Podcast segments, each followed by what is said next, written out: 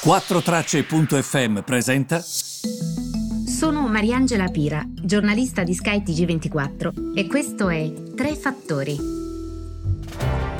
Buongiorno a tutti, benvenuti. Tre Fattori eh, di del 28, 28 ottobre.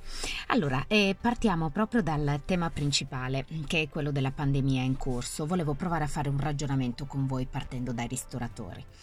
Eh, questo non è un puntare in dito, eh, è ragionare insieme a voi di come stanno andando le cose. Io credo che um, chiudere um, alle 18 non serva, penso che il virus sia in circolazione ovviamente anche prima. Penso invece che magari si poteva lavorare su turnazioni più ampie, aprire ristoranti dalle 18.45, chiuderli alle 23.15 e farli lavorare per esempio su prenotazione. Ve lo sta dicendo una persona mh, mm, che è molto responsabile, che non è impanicata, che però sicuramente agisce abbastanza con senso civico. Mm, lo sto dicendo soprattutto a favore delle persone che si sono trovate costrette a prendere determinate misure e adesso si vedono costrette a chiudere. Um, secondo me con i turni, con una presenza mh, più allargata nel tempo e quindi una turnazione più ampia e quindi eh, con una diminuzione anche delle persone all'interno del ristorante, secondo me si sarebbe potuto fare. Così ehm, come per esempio nei bar rispettando sempre e pedissequamente le regole. E poi, mh, mm, sinceramente, mm, la questione sanitaria, io penso a giugno, luglio, agosto, sono andata a ripercorrere quelli che sono stati i temi discussi allora, discoteche, banchi. Invece, secondo me, mm, eh, posto che, ripeto, uno tsunami che è entrato dalla finestra. Se fossi stata al posto loro, soprattutto marzo-aprile, io non so cosa avrei fatto. Ma nei mesi post in Europa così come in Italia qualcosa si sarebbe potuta fare, ehm, perché con quasi 12.000 casi al 18 di ottobre e che continuano a crescere, la pandemia praticamente sta raddoppiando il numero di persone infette mm, e, e, questo è dovuto anche a pronto soccorsi che non reggono. Um, ospedali a due mh, mm, corridoi, quindi uno per malati Covid e l'altro no, non sono stati fatti. Non sono stati neanche modificati laddove già esistenti. Ma soprattutto io mi chiedo, i medici di base, cioè i medici di base sarebbero stati dovuti, sarebbero dovuti essere sfruttati ehm, in modo diverso. Um, secondo me eh, c'è qualcosa che non va in questo. Scusatemi, eh, intendevo proprio anche nel passato, sarebbero dovuti essere stati sfruttati in modo diverso. Perché io credo che i medici di base vi faccio un esempio, ognuno ha i suoi pazienti. Spesso li si critica anche magari per il quantitativo delle ore di lavoro che fanno mh, mm, o per non essere presenti, eccetera. Non voglio parlare di questo, però dico perché non renderli proprio mh, mm, proattivi al massimo su questa questione.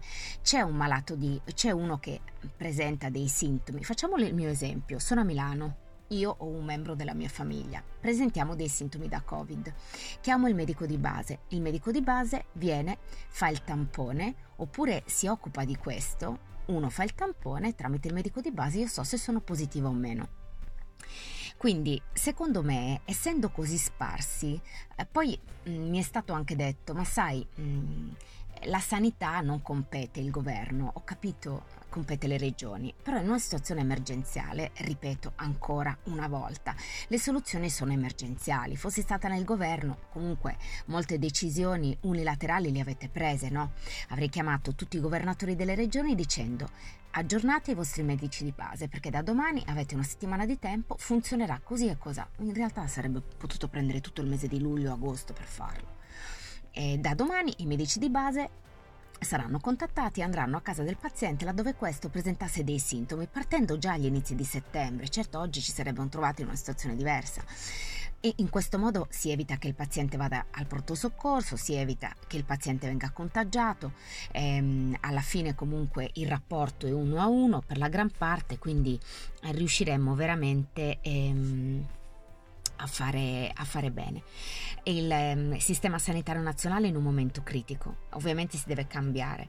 Ehm, anche anche perché io poi penso al Next Generation EU, ma a questo punto noi potremmo parlare anche del MES. Si parla comunque di un piano di investimento per le generazioni future, non è un nome a caso Next Generation, è un'opportunità che non possiamo perdere. E io penso che si potrebbe fare veramente un lungo progetto, un progetto di ampio respiro, eh, con l'ambizione di sostenere l'evoluzione del sistema sanitario nazionale cambiandolo, ma altrimenti riesci anche a valorizzare in questo modo la figura del medico di base che a momenti diventa un firma ricette. Invece in questo modo davvero sono persone che con dei kit potrebbero fare la differenza, perché sono sparse in tutta Italia. In più c'è l'innovazione tecnologica, in più eh, mm, si svilupperebbe prevenzione, territorializzeresti i servizi, una rete clinica per mettere a sistema l'eccellenza della specializzazione, la digitalizzazione della sanità eh, io credo che il governo debba mostrare il coraggio di guardare oltre la pandemia e non all'attuale crisi, perché sembra sempre che inseguiamo il problema. Io oggi parlerò di questo anche con una docente, vi dico subito, si chiama Rosanna Taricone, lei è esperta proprio, indovinate in cosa? Politica sanitaria, management sanitario, non vedo l'ora di farle queste domande. Avevo fatto dei colloqui in precedenza con esperti del settore, ma sono contenta di avere lei oggi perché li metterò veramente in concretezza. Vi ringrazio per avermi seguito e ci ritroviamo domani sempre sui tre fattori.